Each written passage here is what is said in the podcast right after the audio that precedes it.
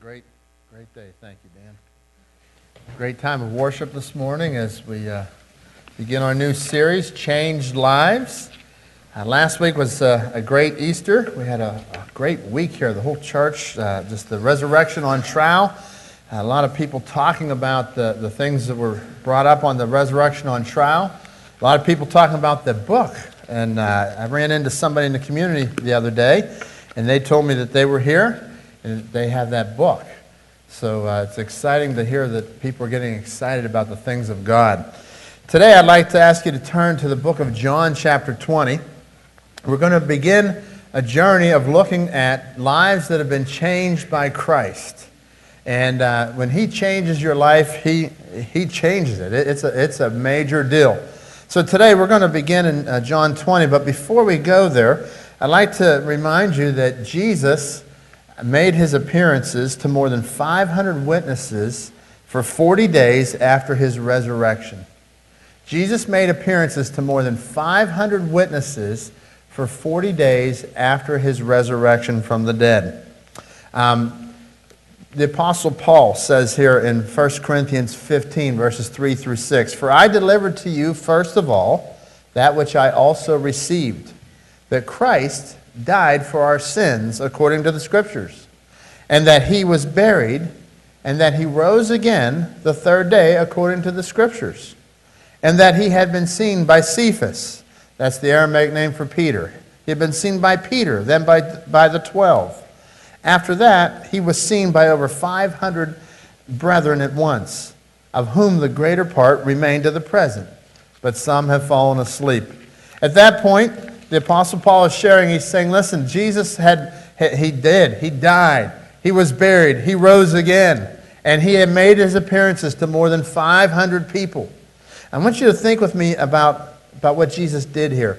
Not only did he die a brutal death on the cross, not only was he buried in a tomb, not only did he indeed rise again from the dead, but the proof comes out when you see the risen Lord.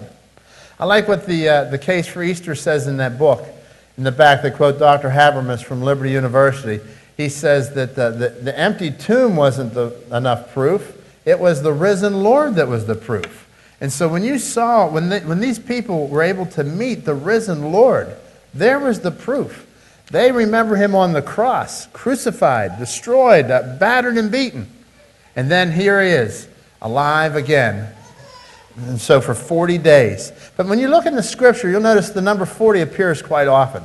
It, uh, you'll see number 40 happens a lot in the scripture. And um, the number 40 generally symbolizes a period of testing or a time of trial or a, time, or, or a time of probation. Take, for example, the life of Moses. Moses spent 40 years, he grew up under in the courts of Pharaoh, in the palace of Pharaoh and then uh, in Egypt. And then he goes out into the desert. God takes him out into the desert, and he's tending flock in the desert for another 40 years. And then at age 80, God gives him a mission, and he has to go out and he leads the children of Israel to lead millions of people through the desert for 40 more years. And so we see three sets of 40 in, in the life of Moses. Um, we also see that the law had, had specified uh, the number 40 as, as, the amount of lashes that a man could receive uh, for a crime. So number, we see the number 40 again. We see that the Israelite spies, it, they took 40 days to spy out the land of Canaan. We see that Goliath taunted Saul's army for 40 days before David came out with a slingshot to slay him. Jesus' temptation in the New Testament, 40 days, 40 nights. So we see there's a significant number here. So, so the, the writer here, the, the, the Apostle Paul is telling us, hey, listen, for 40 days, and, and he's trying to get you to lean in. This number is uh, significant. Lean in. 40 days. Jesus appeared. He didn't just come around for a few days. He spent some time here on earth. He didn't just ascend into heaven. He spent that time and he made these appearances, and those appearances changed people's lives. Those appearances were the proof that we have today of our living Lord. Acts 1 3 says this that he presented himself alive to them after his suffering by many proofs, appearing to them during the 40 days and speaking about the kingdom of God. Then again, over in Acts 13, uh, we, we see here Acts 13, 30 and 31. But God raised him from the dead. He was seen for many days by those who came up from Galilee to Jerusalem, who are his witnesses to the people. So when Jesus went around and he made these appearances, these appearances to the people, their lives were changed because they saw that this was the resurrected and living Lord. And as the disciples and the, the early church, these early believers were going out, they were telling people, He lives. He's alive. He died. He buried. He is alive. And so this was the message that changed their lives. So today we're going to begin in John 20. We're going to look at a life that was changed. John 20, verses 1 through 18. Now, on the first day of the week, Mary Magdalene went to the tomb early. We're going to be looking at the life of Mary Magdalene this morning.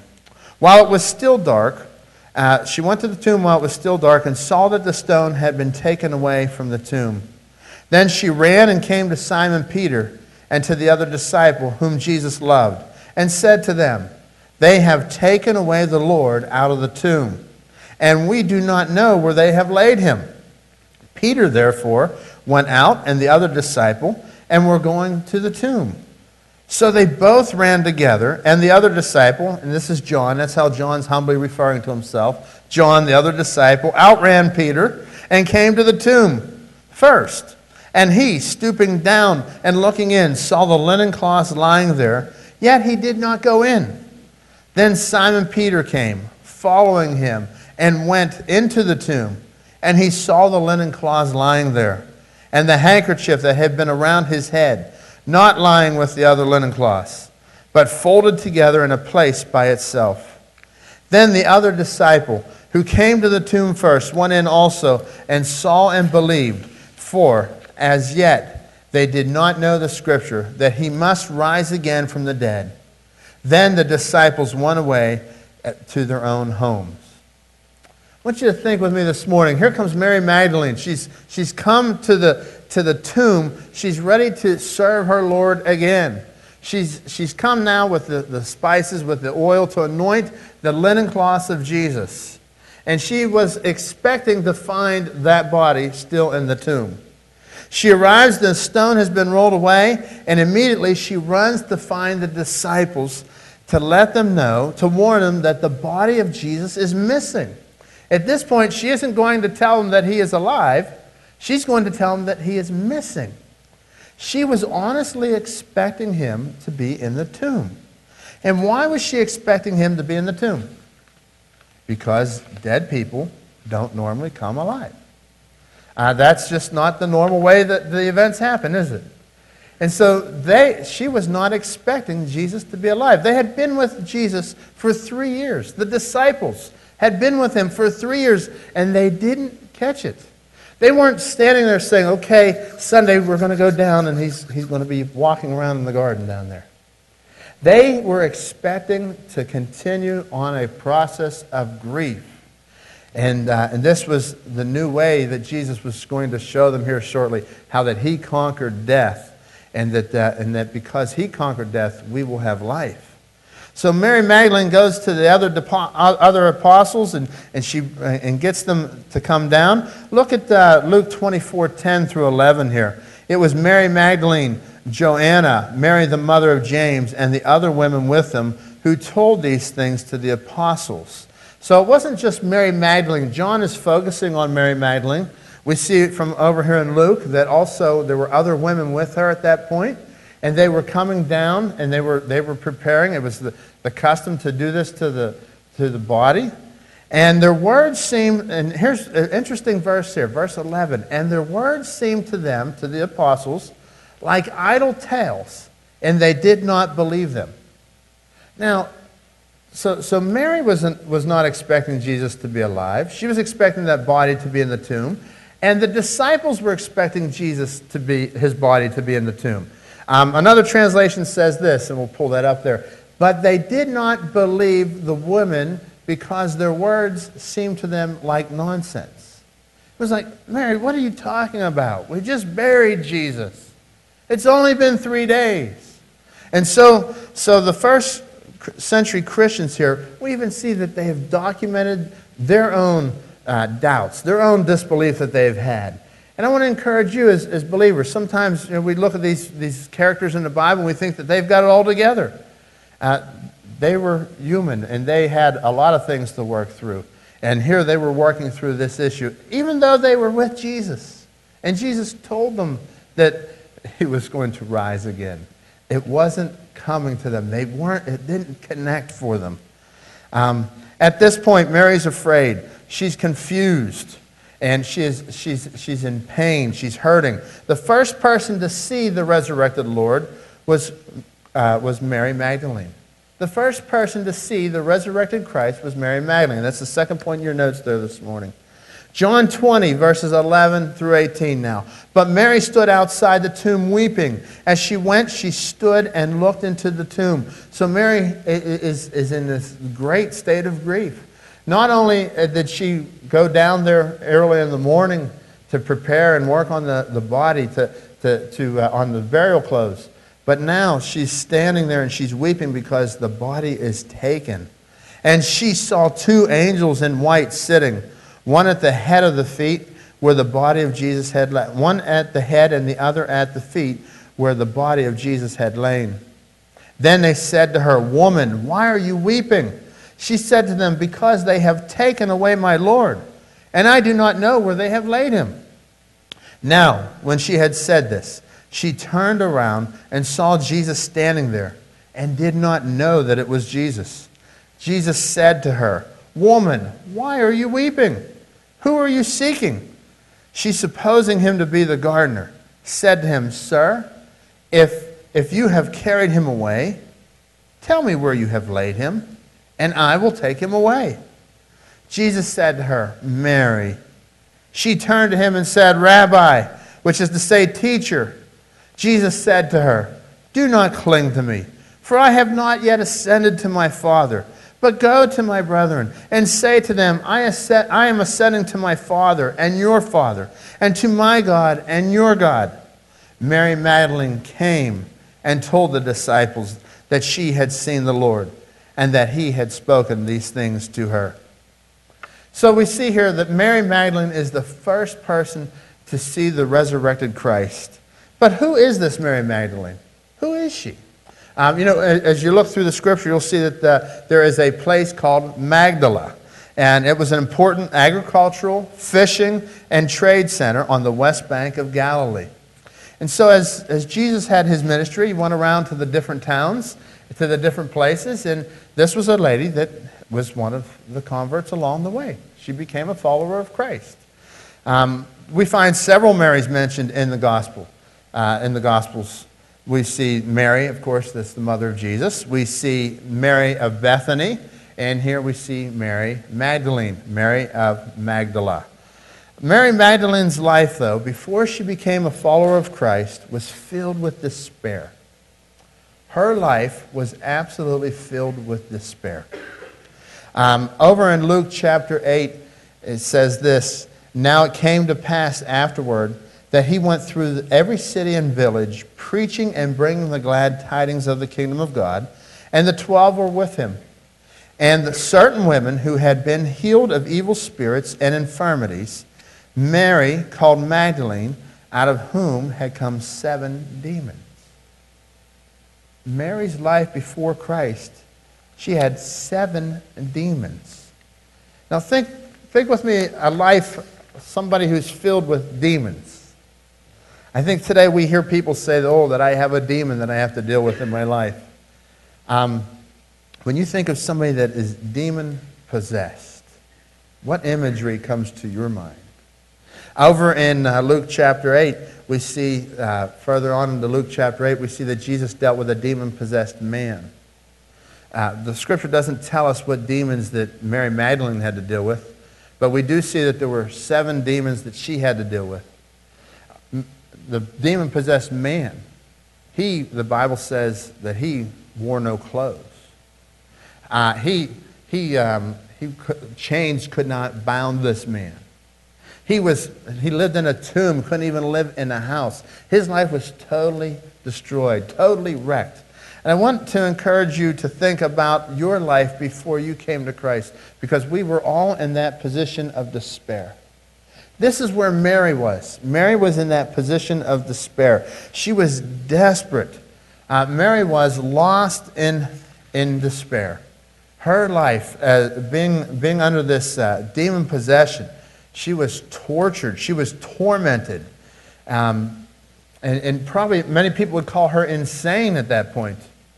I remember a few years back, we were in New York City, and we, we saw a person in New York City, and uh, we were out in Central Park actually, and the person was just, clothes were all ripped up, and just kind of talking to himself, and just, and we all called him insane.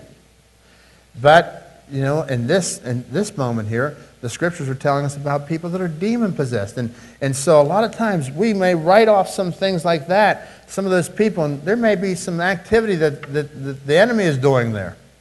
But here we're seeing that clearly Jesus cast out seven demons out of this lady. And her life was in despair. She was in a hopeless condition. Um, the, that lost state that was controlled as she was, uh, as she was controlled by the demons she had no hope of salvation. And why did she have no hope of salvation? Because nobody would get near her. She wasn't even allowed to come into the temple. Nobody wanted to, to deal with this lady. Nobody, a respectable person in society, would even, even want to associate with, with Mary. She had nothing to look forward to but a life of insanity, a life of torment and torture. She was living in a hopeless condition. Since she was under, the, uh, under that control, she was powerless to change her own life. She could not make this change. She couldn't just all of a sudden come out because she was under the control of demonic activity. So, what does Jesus do? Jesus could have come and taken other women to be on his team for support there. He could have chosen other people to be on the support team, but he chose somebody that was able to experience his power because she was a delivered woman. Not only was she a woman lost in despair, she was delivered by Christ. Jesus delivered her. And she went from being controlled by a demon to being set free. And she experienced the, the power of God in her life. She became a redeemed person. Um, she was, she was a, like the slave uh, redeem means to enter into a slave market and redeem the slave off the slave block by payment of a ransom forever, removed from the sale.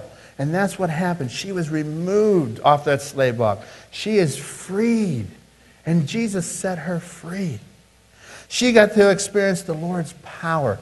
And uh, because, you know, it, demons are alive. Demons are real. The Bible tells us that Satan is a roaring lion seeking whom he may devour. However, greater is he that is in us than he that is in the world. Amen? So today, you may be dealing with some things in your life. You say, I am living in a life of despair. Think of lives of addictions. People who have addictions. We have to deal with addictions and all those type of things. Torture, torment, our own mind. And here's, here's a place that Jesus says, I will come and I will set you free. I will deliver you of that. That's so exciting for me as a believer. I don't have to go back and live there anymore. I don't have to go back there. I've been set free from that because I've been delivered. And that's what happened to Mary Magdalene. Not only was she lost in despair at one point, she was delivered. She got to experience the peace of Christ. Jesus said this in John 14 27 Peace I leave with you, my peace I have given unto you. When God calls us unto himself, he gives us peace. And peace does not necessarily mean that he's going to change your circumstances. Sometimes people think, well, I don't have any peace because my circumstances haven't changed. God never said anything about changing your circumstances. Um, he said that he would give you peace. So that means that you'll be able to navigate your way through those circumstances because you will know that you have the Lord with you, that He can walk you through those times. So Mary was a life that was, was, was delivered by Christ, and then she goes a step further, and she becomes a life that is devoted to Jesus. So she went the whole spectrum. She went from being lost in despair, she's delivered, and now she's devoted to Jesus. And we know that from, uh, from that passage over here in Luke chapter 8, verses 1 through 3 again. We'll, we'll pull that up. So Mary Magdalene, out of whom had come uh, seven demons, and it came to pass afterwards that he went throughout every city and village, preaching and showing the glad tidings of the kingdom of God, and the twelve with him. And then go, we'll go down to the, to the third verse there.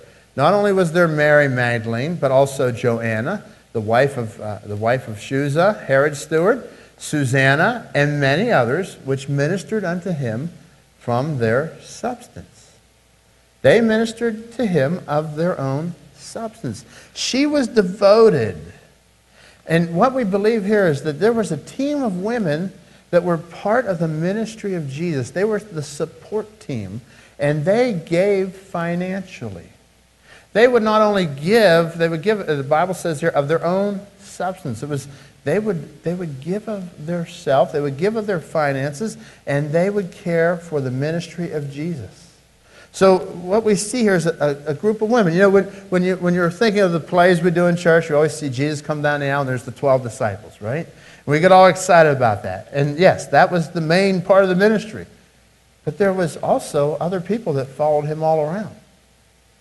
And part of these people, this group of women that were supporting, making meals possibly for him, for not just Jesus, but the 12, making meals, helping them to figure out lodging, and being a support team. And today, the ministry still continues, and God still needs people to support his work. As you become, as you come from this process of, of not only being lost one moment, now you're delivered, and then a part of the devotion, as we become devoted, we become devoted with our finances, with our time, with everything that we have, and we begin to give that to God. And so it's interesting to me to see that, that here was Mary Magdalene. She gave of herself. You know, when, when I think of, uh, of giving around the church, like, like we're, we're trying to uh, transform the, the children's ministry, and as our support team comes together and gives, that is so exciting. Because we are going to go out and we're, we're trying to bring people to Jesus. We're trying to see little kids get excited for God, like somebody did for me whenever I was a little kid. And just see this keep going and going and going. And then there's another team of workers that come in. They're so faithful down there. They give of their time. And they, they, they pray. They, they're, they're part, of, part of the team that comes in and teaches. So there's a whole lot to the ministry.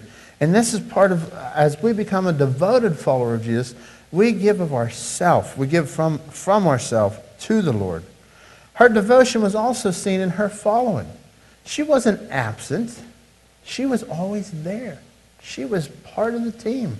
Um, we see that she was, part, uh, she was present for most, most of his ministry. We see that he was, she was present uh, at the cross. She watched him die. She was present at the tomb. She was there for the burial. And she's present even after he has died to try and care for his body. And then she gets to be the first person to see the resurrected Christ. Now, isn't that exciting? Her devotion, her devotion. So this morning, I'd like to encourage you to think about Mary Magdalene like this. She was at one time among the people that were furthest away from Christ among the people that were the farthest, so far away from Christ, that she became part, she became delivered, and now she became a part of the inner circle of support. And isn't that how God works? He transforms your life. You may be sitting here today and you may say, well, you know what, I have these things and, and God could never use me. Mary Magdalene's a prime example of who God likes to use. He comes over and says, there's a life that nobody else wanted to get near. I think I want to cast those demons out. And I want to deliver you. And I want to recruit you to work for me. Isn't that exciting? God's called us to do that. There's people in your life that you may say, that person would never come to God. That person would never come to church. You know what God says? I want to cast the demons out. I want to set them free from, from, from the enemy who's, who's attacking them. I want to set them free from addictions. I want to set them free from, from their own pride. I want to set them free so that they may become a follower of Jesus Christ. And not just a follower, a devoted follower of Jesus Christ. In closing today, I'd like to remind you that when you have an encounter with Jesus, He changes your life. You don't change your life. These changed lives that we're going to look at, these, all these lives that we're going to be looking at in the next few weeks, are lives that have had an encounter with Jesus. They, they met the resurrected Lord. And when you have an encounter with the resurrected Jesus, He changes your life. Jesus called people to follow Him. He said, Come, follow me. He didn't tell them, okay, you know, go clean up your act and then follow me. He said, start following. Let's go. Come on, follow me. Jesus makes real change from the inside out. When he attack, when he comes to the heart and he, he attaches to the heart, and the heart now is changing from the inside out, now the real change comes. But if I just try to change for somebody on the outside, that's short lived. But when Jesus comes in and I have this relationship with him, I am able to see this transformation. 2 Corinthians 5:17 Paul tells us here. Let's read this aloud together. Therefore, if anyone is in Christ, he is a new creation.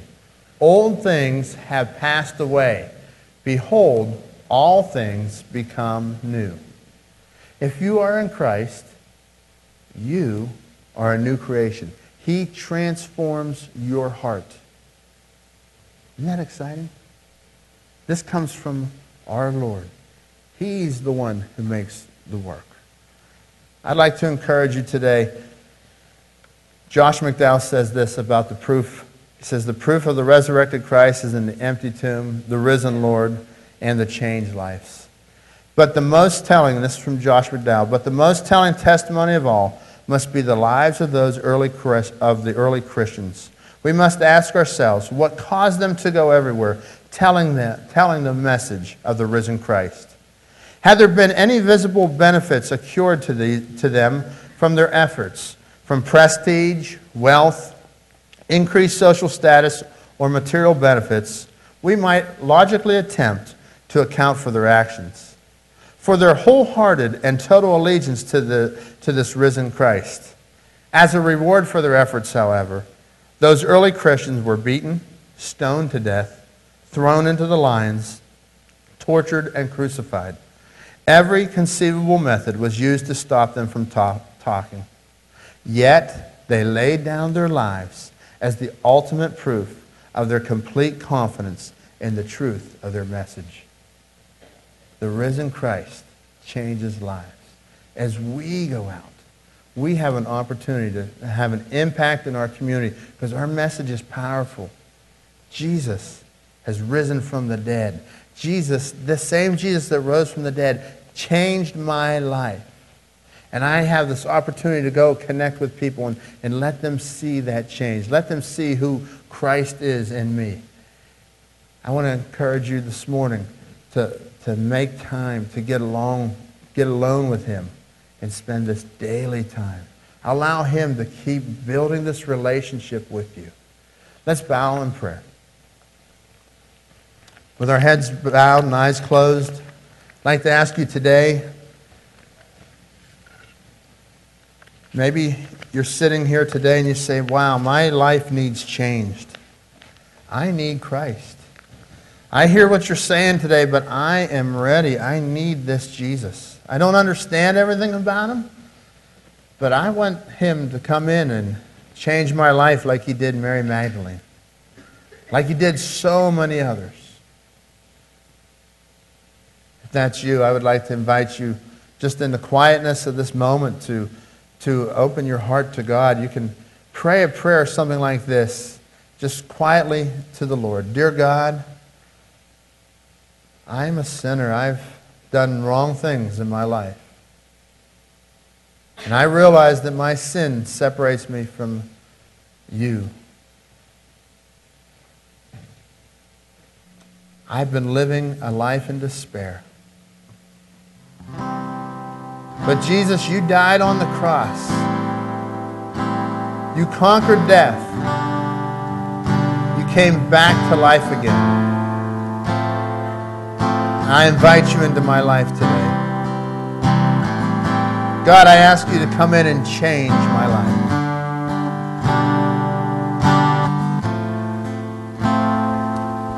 For others here this morning, as believers, you've been you've been on the journey for some time. Maybe you've gotten cold.